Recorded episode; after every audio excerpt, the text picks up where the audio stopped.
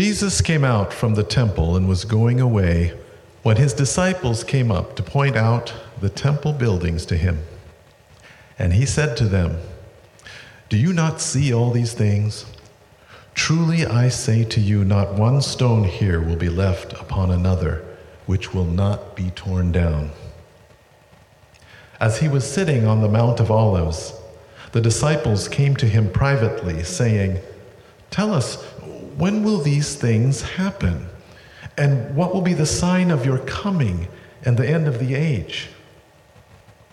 Jesus answered them and said, See to it that no one misleads you.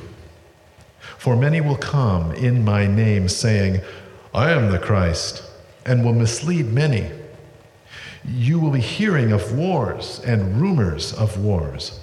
See that you are not frightened. For those things must take place, but that is not yet the end. For nation will rise against nation, and kingdom against kingdom, and in various places there will be famines and earthquakes. But all of these things are merely the beginning of birth pangs. Then they will deliver you to tribulation and will kill you, and you will be hated by all nations because of my name. At that time, many will fall away and will betray one another and hate one another. Many false prophets will arise and mislead many. Because lawlessness is increased, most people's love will grow cold. But the one who endures to the end, he will be saved. This gospel of the kingdom shall be preached in the whole world as a testimony to all nations, and then the end will come. Therefore, when you see the abomination of desolation which was spoken through Daniel the prophet standing in the holy place, let the reader understand. Then those who are in Judea must flee to the mountains. Whoever is on the housetop must not go down to get things out that are in his house. Whoever is in the field must not turn back to get his cloak. Woe to those who are pregnant and those who are nursing babies in those days. Pray that your flight will not be in winter or on a Sabbath, for then there will be great tribulation, such as has not occurred since the beginning of the world until now, nor ever will. Unless those days had been cut short, no life would have been saved. But for the sake of the elect, those days will be cut short. Then, if anyone says to you, Behold, here is the Christ, or there he is, do not believe him. For false Christs and false prophets will arise and will show great signs and wonders so as to mislead, if possible, even the elect. Behold, I have told you in advance. So if they say to you, Behold, he is in the wilderness, do not go out. Or behold, he is in the inner rooms. Do not believe them. For just as the lightning comes from the east and flashes even to the west, so will the coming of the Son of Man be. Wherever the corpse is, there the vultures will gather. But immediately after the tribulation of those days, the sun will be darkened, and the moon will not give its light, and the stars will fall from the skies, and the powers of the heaven will be shaken. And then the sign of the Son of Man will appear in the sky, and then all the tribes of the earth will mourn. And they will see the Son of Man coming on the clouds of the sky with power and great glory and he will send forth his angels with a great trumpet and they will ga- and he will gather together his elect from the four winds from one end of the sky to the other Now, learn the parable from the fig tree. When its branch has already become tender and puts forth its leaves, you know that summer is near. So, you too, when you see all these things, recognize that it is near, right at the door. Truly, I say to you, this generation will not pass away until all these things take place. Heaven and earth will pass away, but my words will not pass away. But of that day and hour, no one knows, not even the angels of heaven, nor the Son, but the Father alone. For the coming of the Son of Man will be just like the days of Noah. For as in those days before the flood, they were eating and drinking and marrying and giving in marriage until the day that Noah entered the ark. And they did not understand until the flood came and took them all away. So will the coming of the Son of Man be. Then there will be two men in the field. One will be taken and one will be left. Two women will be grinding at the mill. One will be taken and one will be left. Therefore, be on the alert, for you do not know which day your Lord is coming. But be sure of this if the head of the house had known at what time of night the thief was coming, he would have been on the alert and would not have let his house be broken into.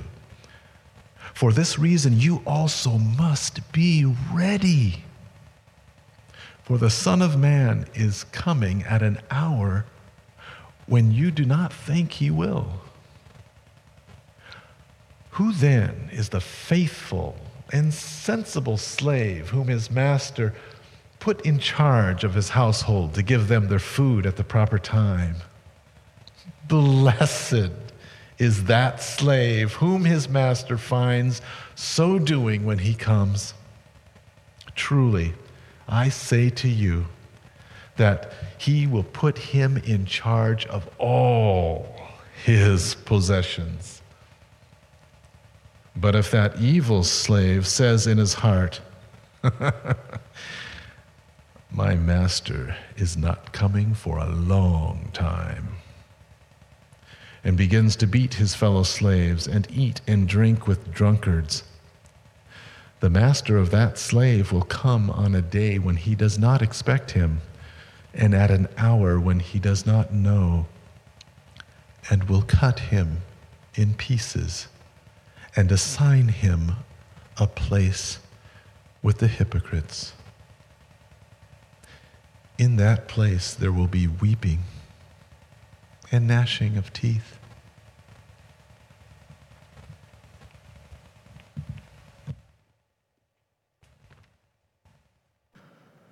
Well, some of you are here today and you're like, yes. End times, yes. Some of you are like, oh, man. Like, I brought a friend today. And then some of you just listened to what Joe Hoover said and you went, blah, blah. Like, I have no clue what you're talking about, right? And so, what we're gonna do today is I'm gonna explain to you everything to expect in the end. I'm going to give you the absolutely true, exhaustive, perfect understanding of all things end times. You ready? I'm kidding. Okay, here we go. Um, here's what I do want to do. Okay, um, I, I do want to give you some perspective to see some things that people have to say about that. There's no way. I mean, here's here's the truth. Um, some of you have thought that our study through the book of Matthew has been long, right? Thank you. We could spend years on this chapter alone, right? And I got 24 minutes, okay? So here, here's what I want to do. I want to give you a cursory view of some of the understanding and interpretation of what's going on here. And the first one is one that you're probably familiar with. It's probably the most familiar one because um, how many of you, how many of you, show of hands, how many of you have read a Left Behind book or watched a Left Behind movie? Okay? Okay? Um, uh, the Left Behind series in the book it comes from what's called dispensationalist fundamentalism. Um, it's a big word. We're going to use the phrase futuristic view. Futuristic view. And for most people, this understanding of the end times is what they've been most exposed to. And, it, and it's a good um, view. There, there's some really smart people that believe this futuristic view. And, and what the futuristic view says, or the dispensationalist, fundamentalist um, view says, is that what Jesus is talking about what the book of Revelation talks about, what, what the book of Daniel talks about is futuristic. It's in the future, right? So it's pretty easy, right? We can we can look through and we can read what Jesus has to say, and and and we can see, um, you know, he says, "Many will come in my name, saying, I am the Christ." And will mislead many, and, and you will be hearing of wars and rumors of wars. Anybody, anybody heard of wars or rumors of wars? Right?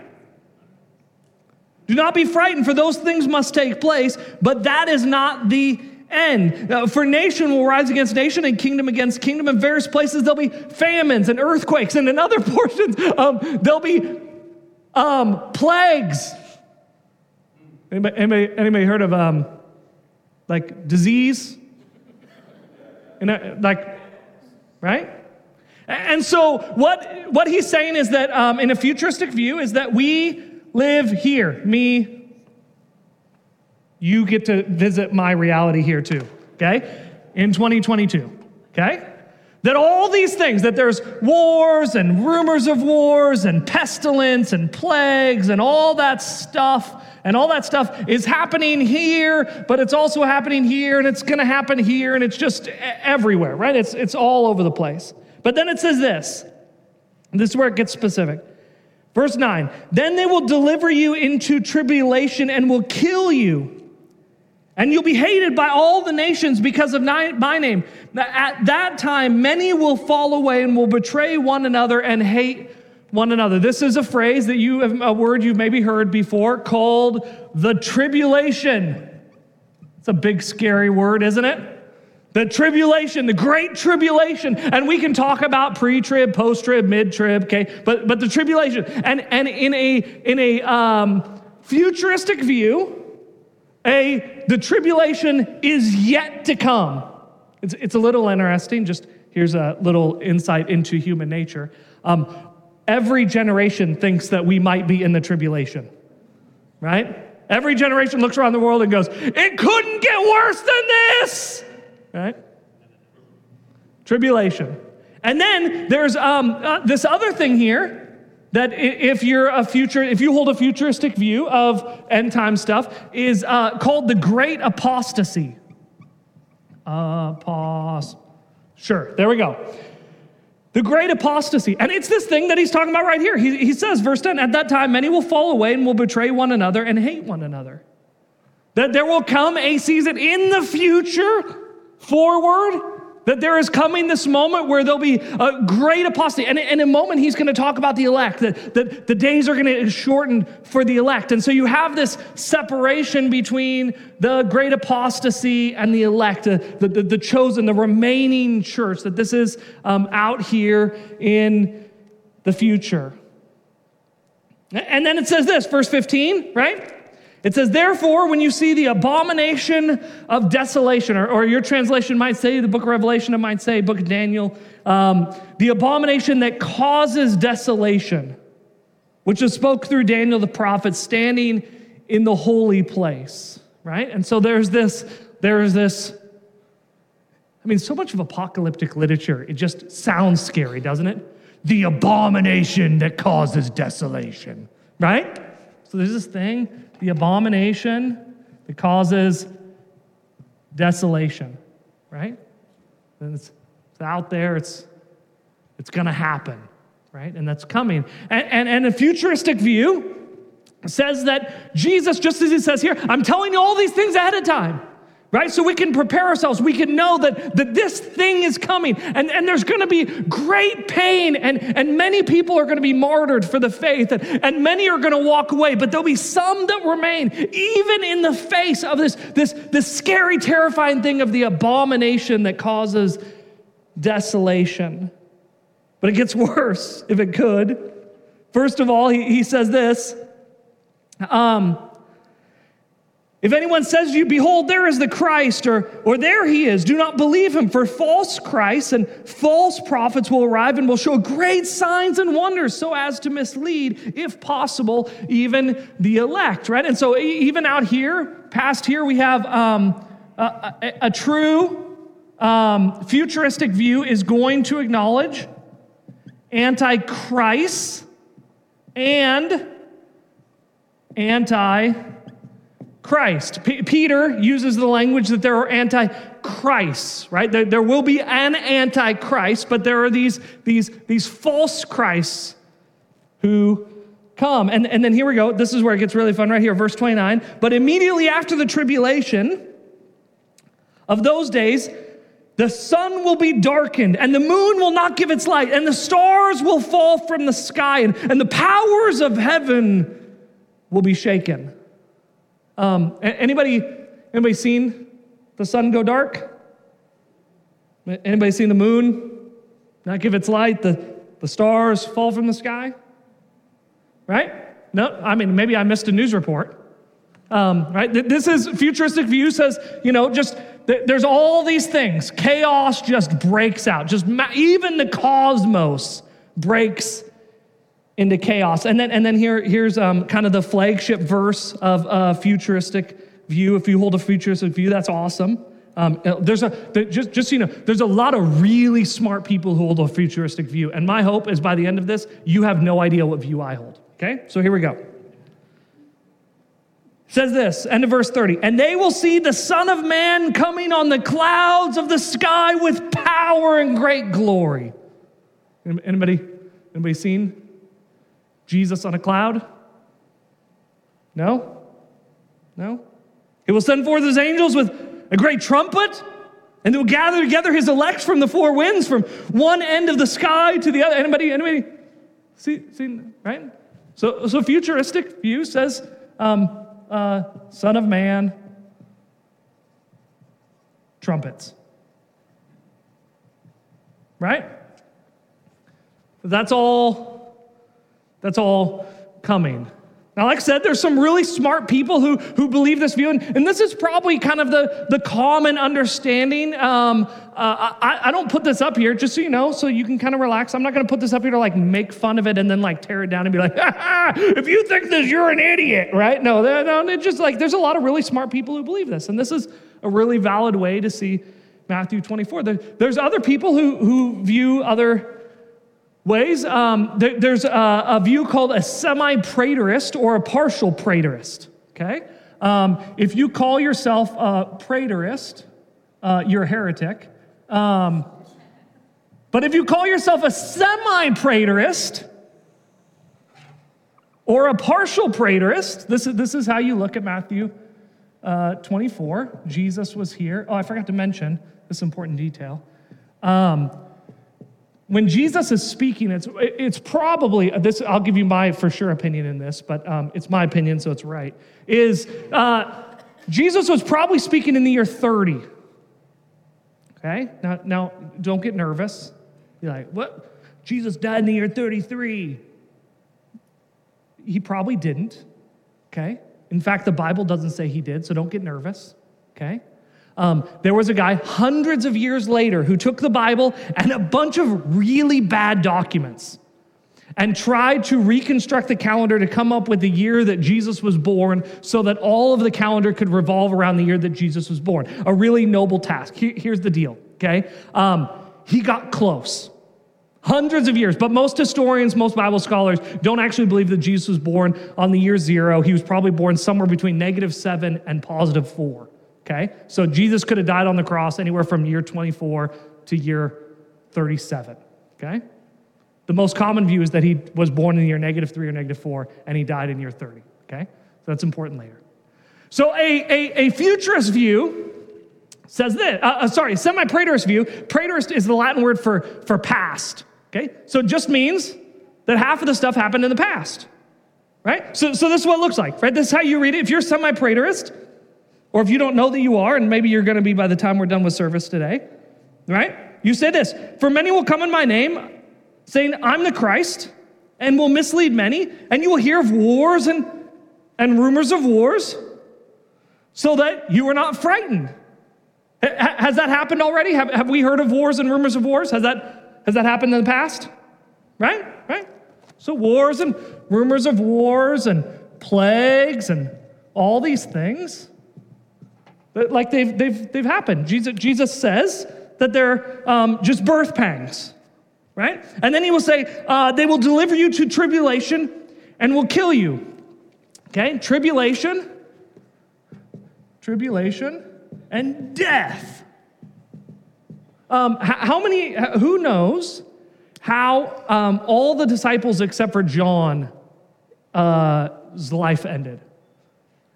According to church history, every single one of them except for John was murdered, was martyred, would be the word we would use. Every single one of them. So, do you think that when Jesus stood on the Mount of Olives and, and he told his disciples and all that were standing there, um, there's going to come a really hard time and uh, they're going to arrest you and they're going to kill you? Do, do you think those words actually happened? That they came true? Yeah, they, they happened in the past. That, that, that, already, that already happened. John, which by the way, um, John didn't have it easy. If you know the story of John, John was arrested and abused violently multiple times. Uh, in fact, they, they tortured him in ways that was really attempting to kill him. And when they couldn't kill him, uh, they, they uh, sent him off to a deserted island, and he spent the remainder of his days living on the island of Patmos, which is where he wrote the book of Revelation. Right? Many in the early church you, you can think, if you know church history, you can think of um, Nero was, was, was kind of the, the pinnacle of this if you're a uh, semi preterist. Uh, Nero was a twisted, demented, I mean, if you want an example of what wickedness looks like, just study the life of Nero. Um, uh, historians believe, with pretty good evidence, that Nero actually caught the city of Rome on fire on purpose so that he would have a reason to arrest and kill more Christians. Caught the city of Rome on fire and then blamed it on all the Christians so that everybody would riot in the streets and they themselves would want to murder Christians in the streets. Um, Nero has been said to have uh, arrested Christians, and then his form of killing them is he would dip them in boiling tar. He would hang them upside down by their feet and dip them face first into boiling tar to kill them. And then, if that's not gross enough, he would take them and he would set them up as statues in his garden and burn them to illuminate his garden at night. So, if you're talking to first century Christians, like, had they experienced tribulation? Had they experienced being murdered and, and, and, and hated because of the name of Jesus? they, they would say in ways we can't fathom. He goes on, he says this um, Therefore, when you see the abomination of desolation, which is spoken through the Daniel prophet, standing in the holy place, then those who are in Judea must flee to the mountains. Now, this thing that uh, Jesus is referring to, if you're a semi preterist, um, is spoken of in Daniel. Uh, you may have, if you've got a Bible with you, you may have a note. Uh, my Bible, my Bible puts things in caps that are all quotations. Your Bible might do the same thing. If it's in all caps, it's quoting something from the Old Testament, and he's quoting Daniel speaking and talking about the abomination that causes desolation. And and this was a historic event that occurred for the Jews. Um, they were conquered by a foreign army, and to show their power and their strength over Israel and the God of Israel, uh, they came and they sacrificed pigs on the altar. Now, you don't have to know a lot about the Jewish faith to know um, pigs aren't good, right? And they did it on purpose to demonstrate to the Jewish people their strength and power and the power of their gods over the God that the Jewish people worshiped. And And this is what Daniel's talking about. And if you're a semi preterist, um, you look at an event that occurred and you see something that looks very similar, an event that Jesus would describe as being worse than anything that's ever happened before and worse than anything else that will come. To, to see what this event is, there's actually another really important verse that you have to look at. It's verse 34. It says this Truly I say to you, this generation will not pass away until all these things take place. Now, now you may think of that verse and you may look at if you're a futurist and go, uh, well, that's confusing because like how this generation won't pass away and all these things are going to happen, but they're, they're all going to happen in the future. And just if you're a futurist, just take deep breath and you're okay. Um, there's a lot of really good explanations for it. One of them is this, and I think this is like the most valid explanation. Just in verse 20, in chapter 23, Jesus is talking to religious leaders. It's the woes we talked about two weeks ago. Woe to you, scribes and Pharisees, you hypocrites, right? You blah, blah, blah. And at one point, he says to them, he says, You killed this man between the temple and the altar. You killed him, right? Well, here's the historic reality that man was murdered hundreds of years before those people lived. But what Jesus is saying is those people, right? This generation is those type of people. And, and if you're a futurist, all you think that Jesus is saying is there is a type of person that won't disappear from this earth, right? Jesus says it elsewhere about other things. He says, uh, You'll always have the poor with you, right? And then he's talking about this generation, he's talking about type person. But if you're a semi preterist, you take it as a literal understanding. So um, somebody Somebody, you're going to have to uh, talk out loud for me. Somebody, give me a um, what feels like a very biblical number of years for a generation. If you if you think in the Bible and it says a generation, how many years do you normally think of? Okay.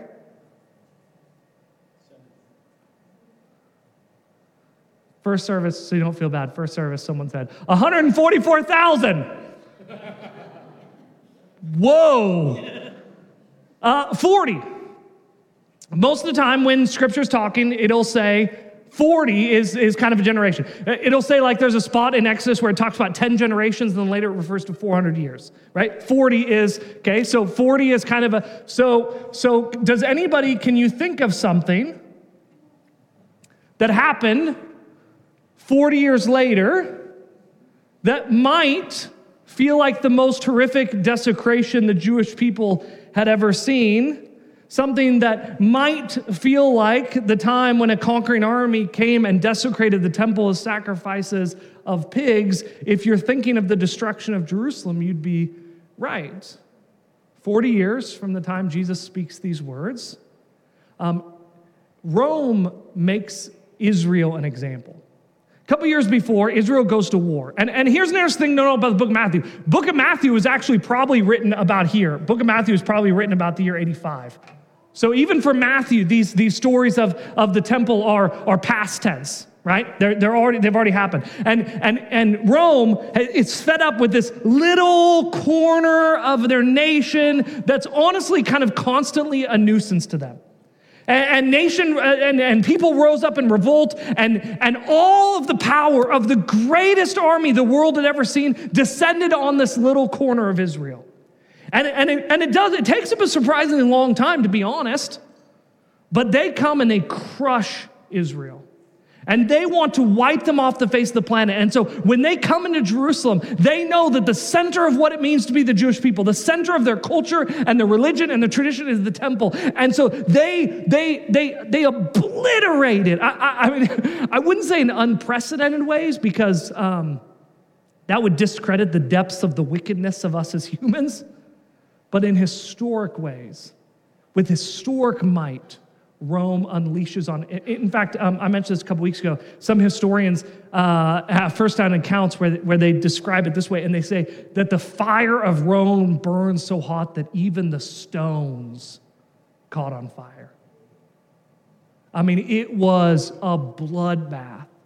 There's historic accounts that, that um, the Roman army took the time to purposely dismount every single stone of the temple, one by one, to, to, to lever them off one another, these things that are as big as Volkswagens, so that there would be nothing but a pile of rubble remaining. And if you are a uh, semi preterist, you look and you see this great tribulation and you see this um, desol- abomination of desolation and you see all these things in the past. And then you get to verse 29, right? And verse 29 says this, but immediately after the tribulation those days, the sun will be darkened and the moon will not give it its light and stars will fall from the sky and, and the powers of heaven will be shaken. Again, you might have a little note there. You might have some caps and it might refer you to Isaiah. And Isaiah has this poem that Jesus is quoting when a conquering army comes and destroys, and, and, and, and there's such chaos and destruction that it feels as if the very creation is tipping off of its foundations. That's what a semi preterist would, would say. And, and then you have this verse, the problematic verse for a semi preterist. Verse 34 is problematic if you're a futurist.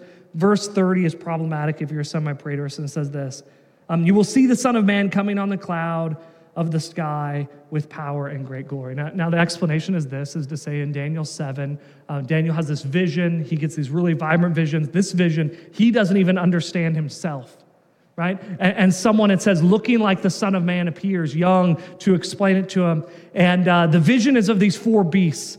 And three of the beasts come and he kind of describes them, but then the fourth beast comes and he just says, It's unlike anything else. And this beast is, is so violent and so dark and so wicked that he crushes under his foot the Son of Man. But then the dream changes and, and it sees God and it sees the, the, the, the, everlasting and he's seated on his throne. And it says that he raises him up onto a cloud and he, that he carries him to seat him at his right hand as king of all of creation. And so a semi preterist says that this passage here, this reference, isn't actually to Jesus' second coming. It's, it's to his death, resurrection, ascension, that he rules as king over everything, even over death. So maybe today you, you're, you know, you're a little bit more in here, or you're a little bit more of a semi-preterist. Um, there's a third one. I think this one is actually kind of the most interesting, and um, it, it's called a um, uh, multiple fulfillment or dual fulfillment theory. And, and someone else uh, said it this way: this is this is just what a dual fulfillment theory looks like.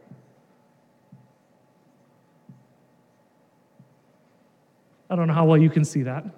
That's a circle with arrows. Okay? That we have wars, and we have diseases, and we have death. And then we have people who call, we have great tribulation in the church, and people die, and, and, and antichrist show up, and, and, and, and things happen that make it even feel like the very foundations of creation shake and fall apart. And then we have wars, and we have diseases, and we have death, and and then we have Antichrist, and people fall away, and people die because of Jesus, right? And you see it just happens. And, and, a, and a multiple fulfillment person says, um, Is this true? Yeah, yeah, yeah, this is true. And, and this is true. And it's happened in between multiple times in ways that we haven't seen before. And, and, and it may sound like a weird explanation or a little bit of a cop out, but here's the thing we all, on some levels, are multiple fulfillment believers. Because um, have you ever read Isaiah 7 14? You know, you know that verse? It says this it says, um, The virgin will give birth to a son, and you will call him Emmanuel. You know that verse? We quote it often when it comes to Christmas because when we read that verse, we think of Jesus. Here's the problem for hundreds and hundreds of years, nobody thought of that prophecy to be about Jesus. Because see, what's actually happened in Isaiah is there's a there's armies surrounding Jerusalem, and there's a king who's panicking, and he and he, and he says he says I, I I have to surrender, I have to ally myself with these people. And the prophet says he says no no no here you're gonna know you're gonna know that God's always gonna be with you because you see that woman over there who's never had a child. That woman who's a virgin, she's gonna get pregnant and she's gonna give birth to a son. And every single time you see that son, it is going to be a reminder to you that God will be with you always right? We, we, we call it dual fulfillment, multiple fulfillment. In that moment, it was a prophecy of God's provision and protection for his people. But then Jesus shows up, and we clearly see it throughout Scripture. Scripture writers claim that prophecy to be about Jesus as well. There, there's a, an, another group of people. here's my point. Some people are like, I'm waiting for one, okay? Um, there's another group of people, and they studied scripture. I mean, like, their understanding of scripture i'm just going to like I, I, don't i can't use adjectives to describe how well they knew scripture their study of scripture is just unfathomable to our minds the, the, the script, the depths that they understood, the little itty bitty nuances, the connections they saw in all these like little weird places. Like here's a great one, right? Um, Abraham and Isaac. You know the story of Abraham and Isaac? Um, God tells Abraham he wants him to sacrifice his son. That's a fun story. And um, so Abraham takes his son and he walks up onto the mountain with his son Isaac, and he's carrying the wood that's going to burn. And he builds an altar and he lays his son on the altar. And right before he's going to offer his son as a sacrifice, um, uh, God stops him. And an interesting twist, God says, um, "Now you'll know that you can trust me." There's a sacrifice in the bush. Go grab that and leave your son and sacrifice. And, and we go, we go, whew. Whew, that was close. God almost made him give up his son. And then, you know what these people said? They said, um, actually, God did call him to give up his son. Because if you read the passage, go back and look if you don't believe me. If you read the passage, it says this it says, and then Abraham descended down the mountain. It doesn't say, here's what they noticed. And then Abraham and Isaac came down the mountain. Now, here's what we know. We know that Isaac didn't die up on the mountain. We know that he came down the mountain. But what they would say is they noticed this little thing and they said, hey, there's something deeper, there's something more true happening than just what's happening physically. Is that what God was calling Abraham to was to loosen his hands even from the things that were most important to him, to trust him that he may not have sacrificed his son uh, physically, but in some way spiritually, he gave up his son to be the son of God, to give him. And, and, and in the same way, it's an image of what God's going to do himself, that he's going to give up his son in our place. You, you know these people. Um, they, they were called the Pharisees. And they studied scripture to a way that we can't fathom, and they knew exactly what it was going to look like for the Messiah to come and then Jesus stands in front of them and they go, Nope. Nope. I read the book. I know how it happens. I know what happens. I know how this whole thing ends. And it's not ending with you in a cross. It's not ending with you in a grave. It's not ending you with sacrifice and submission. They knew the book and they missed the move of God. You see the great temptation in all of this. Like, this is good. And, and, and if, if this makes you worship and this gets you excited about who God is and what God's doing, like, that's beautiful. But the great temptation, and I think one of the reasons so many of us are drawn to this, is because we have an unsettled anxiety about the unpredictability of what's going to happen in the future. One of the things that's been so hard for so many of us for the last couple years is that everything that we thought we knew was going to happen has just become unsheveled and tossed, and it's even felt like the very cosmos themselves have fallen apart into chaos. And so instead of trusting the King of all creation, we trust in our wisdom and our knowledge. We find comfort and safety in believing we have the answers so that we don't have to trust the God who has all the answers in the midst of uncertainty. The invitation of God, the invitation of faith, of worship, is in the midst of uncertainty, in the midst of the unknown, to trust a God who is known. See, there, there are things that we can know. I mean, what will happen here? Here's what I'm convinced. This is my position. You ready? I, I told you I wasn't going to tell you, but I'm going to tell you. I'm pretty sure that when it all happens, we're all going to sit there and we're going to go, oh! Of course. Obviously, he was going to do it that. Like, how did I not think of that? But until then, the call of God on us, I mean, if Jesus wanted to be clear and to give us answers, he did a really bad job. I mean, just look at even Matthew. You know, look at what Matthew says in verse 15. He says, um, uh, The desolation which was spoken through Daniel the prophet standing in the holy place. Let the reader understand. What? Like, why didn't he just say it? Right? What we can know, what we do know, is that God is sovereign, that he is good, that his loving kindness never ends, that there is nothing in this world that has happened that he is surprised by. There is nothing that he's shocked by or scared of or surprised by. That from the very beginning of creation, it says Genesis 3, we call it the proto evangelium. Uh, uh, from the very beginning, God declares to creation, to all of mankind, that He has a plan, that He's doing something. That from the beginning of Genesis to the end of Revelation, it is a story of a God who is un, unflinching in his pursuit of redeeming and restoring all things. In fact, in the book of Revelation, there's this verse, and I, I love it. It says this it says that Christ was crucified before the foundations of the world. Here's what that means and what should remind us every single day that even before God spoke words into existence and things into existence, he had a plan to bring about restoration and reconciliation. The invitation of Jesus is not to a secret club to have all the answers.